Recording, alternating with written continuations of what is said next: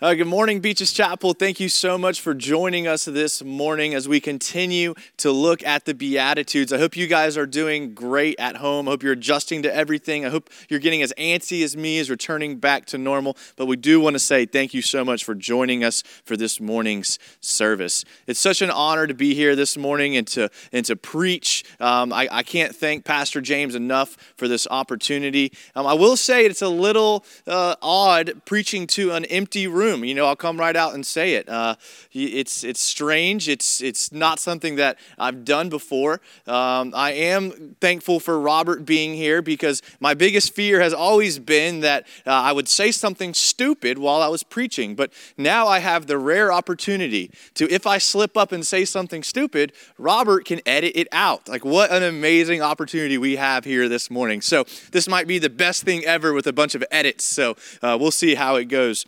Um, hopefully, you're caught up on the sermon series that James has been doing. Um, he's been talking about the Beatitudes, and he's been talking, uh, been going through each one. He talked about, "Blessed are the poor in spirit, for theirs is the kingdom of heaven."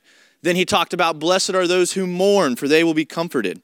And then last week he had a great sermon on, "Blessed are the meek, for they shall inherit the earth." And he talked about Matthew 26, and, and, and I loved what he said about uh, meekness is strength under control. And that really resonated with me, and that really made me feel like I got an understanding of what it is, because that's exactly what meekness is. And I loved the, the story he used of Jesus in the Garden of Gethsemane and, and praying there. And, and I'll tell you why that's my favorite story in the Bible. Uh, a couple years ago, I was digging into that passage and I really got into the verse where Jesus was praying and he was saying, If you can take this from me, do it. But if not, not my will, but your will be done. And when I read that a couple years ago, I could not get that out of my head. I could not get that out of my heart. And I started implementing those eight words into my prayer life. Not my will, but your will be done.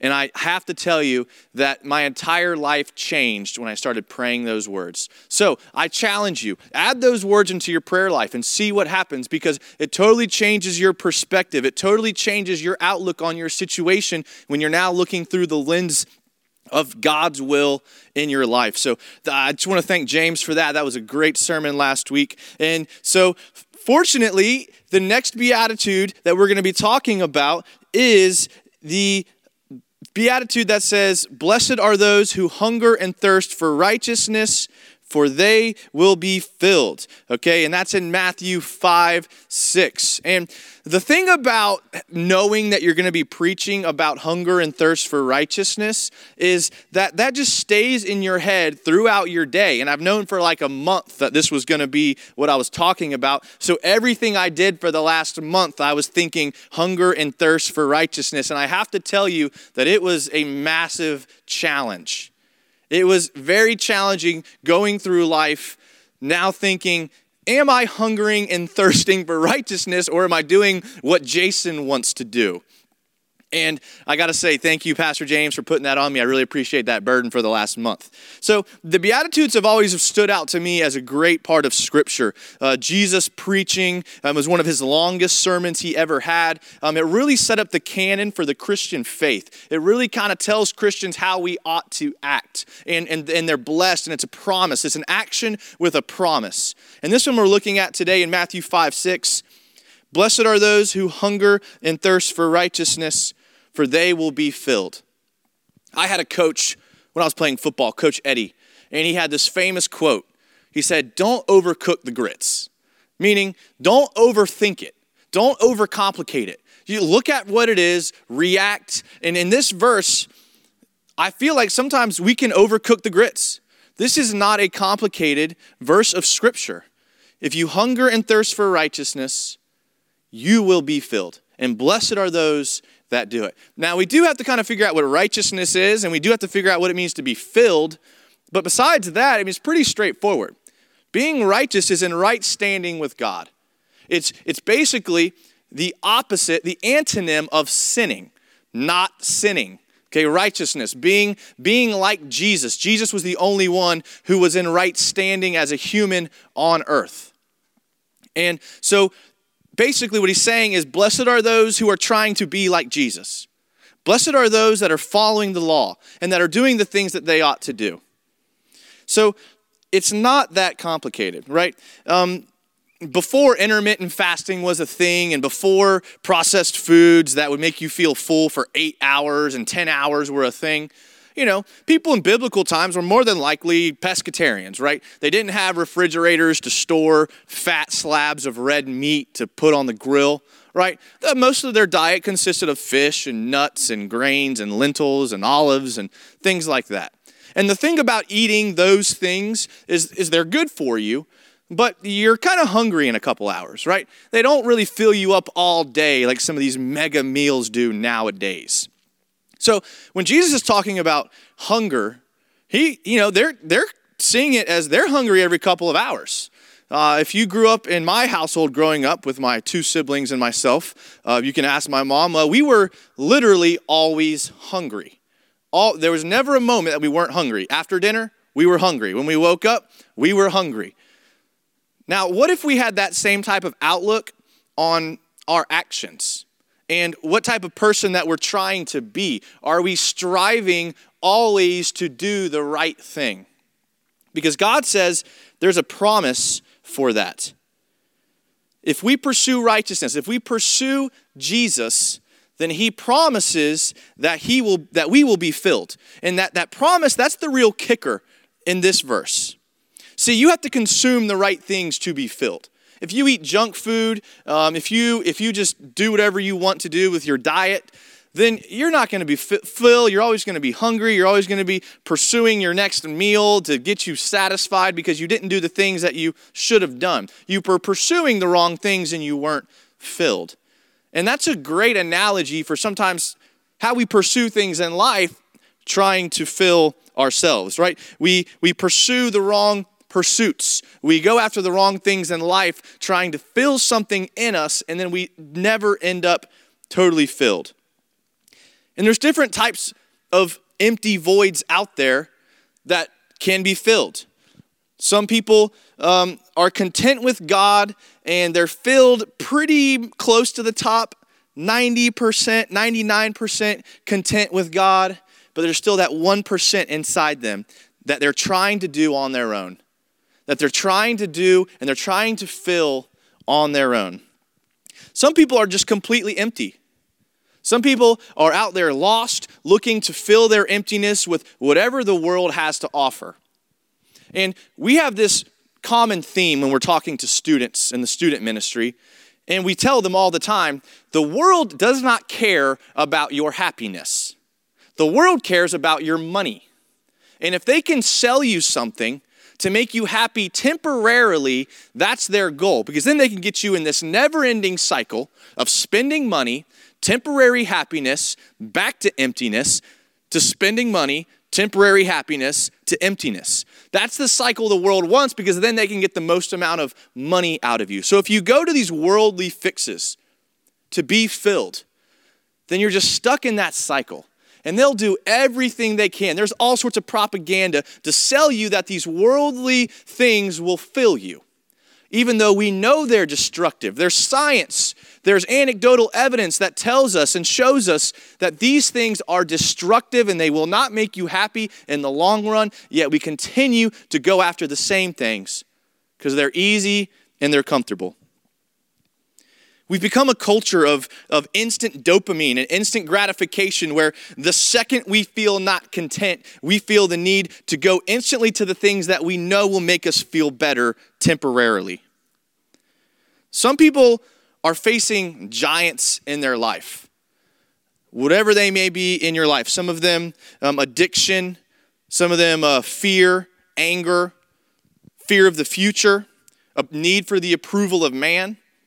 We all have these giants in our life, and, and we all understand the need for a Savior, but sometimes we feel like we need to take it upon ourselves to defeat these giants. Pastor Louis Giglio out of Passion City Church in Atlanta uh, has written a book called uh, uh, Goliath Must Fall. And, and in that book, he has a theme of David and Goliath. And he talks about so many times as Christians and we look at David and Goliath, you know, we identify with David and then our, our, our giant in our life, whatever we're facing, we put on Goliath. But and, and, we think that, all right, if I can just get the right stones, if I can just get the right sling, if I can just get good enough at, at slinging these stones and I can have the right accuracy and the right power and the right trajectory, and I get lucky enough, I might be able to take my giant down. But in reality, we're not David at all. Jesus was David. Jesus came and he slayed our giants for us. He did the things to get us out of those situations. He paid the debt. When He died on the cross and He came and lived a perfect life, He took care of the giants in our life. So we don't have to fight those battles, we don't have to put it on us. We need to look at our relationship with God and we need to analyze our faith or sometimes our lack of faith. Because let's be honest, um, if we are turning, if, if we're getting stressed out and we're turning to the things of this world to fill our emptiness and to fill our void and to fill us up, that's a lack of faith. Because we're saying, God, I don't trust you enough to take care of this problem or to make me happy or to make me content, but I do trust myself and I trust my experiences and I trust my past and I trust what I've seen. That's a lack of faith. We know drugs, alcohol, um, habitual destructive behaviors, pornography, overindulgence, narcissism, pride. We know all of these things are not good for us and they're bad for us, yet we still continue to look to them to fill these voids in our life like they're the solution. When in reality, God tells us the solution hunger and thirst for righteousness. In Matthew 16 33, God promises to provide. He says, But seek first his kingdom and his righteousness, and all these things will be given to you as well. See, this is, a, this is actually a very popular scripture because the next verse goes on to say, Therefore, do not worry about tomorrow, for tomorrow will worry about itself right? And, and every day has enough problems uh, on its own. And, and, and we love quoting that verse. And we, I mean, especially me, that's my favorite procrastination verse. If there's something I don't want to do until tomorrow, you know what? Today has enough problems as its own. I'll deal with today and deal with that tomorrow, right? But in reality, that's missing the context of this verse. The context says, But seek first his kingdom of heaven and his righteousness, and all these things will be given to you. Seek his righteousness. So if that void is, is actual need, in your life, financially, emotionally, physically, then Matthew 16 33 says, First, before you try to solve the problem on your own, seek his kingdom and his righteousness. So you see, that's the solution. That's the answer to our problem. That's the, ant, that's the answer to our emptiness. We can look at people all throughout the Bible who have decided to lean on Jesus 100% to fill them and chased after righteousness. Paul, the author of most of the New Testament, is one of my favorite. He, he did things like called himself a prisoner of Christ, prisoner for Christ when he was in prison, singing worship songs when he was chained up in a dungeon, had said things like to live is Christ and to die is gain. I mean, that is someone who is full of God, full of the Holy Spirit, in relying on Him. To pursue righteousness, the desire to be in right standing with God, the desire to do good, that in itself is righteousness. It's the pursuit. None of us are perfect. None of us can do it on our own. The pursuit of righteousness is righteousness. And that's why Jesus says in the Sermon on the Mount, Blessed are those who hunger and thirst after righteousness. In John 14, 15, Jesus promises the Holy Spirit. He says, If you love me and keep my commandments, I will send the Holy Spirit to be with you. See, Jesus is saying the same thing in all of these verses. God is willing. God is there for you. He is willing to fill you. He is willing to sustain you in all these times, but it, it, takes you to desire it. He's willing to offer the Holy Spirit for wisdom and knowledge and understanding and a better relationship with God, but it takes you pursuing it. It takes you with the hunger. The Bible says, I stand at the door and knock. Whoever answers, I'll come in and dine with them. Jesus doesn't open the door, but he's right there on the other side. And it takes you getting up, going to the door, and accepting it. That's the hunger. That's the thirst that he's talking about. See, this is the essence of Christianity. This is it. Look, none of us are perfect. And there's a lot of empty Christians out there because they haven't understood that you have to have this need and this hunger and this thirst for God to transform your life. We call this the motive for godly living. And this answers the age old question of why bother living a good life if we're all saved by grace? Well, the reason why is because you become filled. Empty Christians are ones who claim to be Christians and they even understand there's a need for a relationship with God. They even understand that they have a need for a Savior, but they lack that hunger and thirst that drives them closer to God, that fills them and gives them a purpose and leads them into God's will. If you don't have a relationship with God, all it takes is a willing heart. If you feel like you have a void in your heart that you've been trying to fill with every other alternative and, and every other solution that the world has to offer, and you just feel empty, then all it takes is a willing heart. God is there. God wants to be in your life.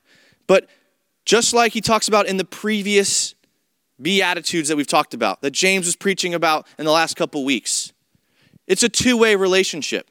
It takes something out of you, it takes a transformation of your heart in order to obtain these blessings. Whether we're talking about being meek, whether we're talking about mourning, whether we're talking about being poor in spirit, or whether we're talking about hunger and thirsting for righteousness, that all kind of has the same principle. It takes us taking the scope off of us and putting it on God. It takes taking us out of the center of attention. It takes us taking ourselves out of being central to everything going on and realizing that God is the one who transforms our lives. God is our Savior. And He sent Jesus to be an example of righteousness on how to act and what to do and what good is and he sent the Holy Spirit to be a comforter and, and, and, to, and to give wisdom and knowledge and understanding. The Bible is full of, of things to, to teach us how to do good and how to treat people. See, the Beatitudes are great because they throw out the old thoughts of Christianity of legalism and, and having to do certain things to be right with God. It's no, it's about our relationship with God and about treating others the way we would treat ourselves. And that's why Jesus said, when asked, the most important commandment love your neighbor as yourself and love God with all your heart, soul, and mind. See, that sums up the Ten Commandments. That sums up righteousness. That sums up being good. If you ever have the thought to yourself, what does it take to be righteous? What does it take to do the right thing, to be in right standing with God? We don't have to look any further than Jesus' answer to the Pharisee that was trying to trap him by saying, What's the greatest commandment? He says, Look, you can sum up righteousness in these two things love the Lord your God with all your heart, soul, and mind, and love your neighbor as yourself. That's the only filter you need to put your actions, your decisions, and your thoughts through. Does it satisfy and meet those two criteria? If you have never had the thirst or hunger for righteousness, if you've never accepted Jesus into your heart, if you've never made that decision that you wanted to start being in right standing with God, then today is a perfect opportunity. If you would bow your heads and pray with me. Dear Heavenly Father, thank you so much for today. Thank you so much for this fresh perspective on our own lives as we're, as we're social distancing and we're sitting around with our families and, and, we're, and we're pondering our next move, Lord. Thank you for this opportunity to identify and to analyze our relationship with you. Lord, I ask for that desire. Lord, we ask for that hunger and that thirst to pursue righteousness and to do the things that we know we ought to do and to do the things that glorify you. Thank you so much for this time to be able to look at this great scripture. Open our hearts and our minds to do these things so that in the future we become cleaner vessels and we chase after you in a whole new way. In Jesus' name, amen. We want to thank you guys so much for being here. Look, if you have a gift for the church, you can give online, you can give on the app, you can drop it off in the church office. They're open from 9 to 2 during the week. You can come give it there. If you have prayer requests, let us know. We are always praying for you guys. We love you guys so much. We cannot wait till we can meet again and be all together as a church family. I hope you have a great and a blessed day, and thank you so much for watching.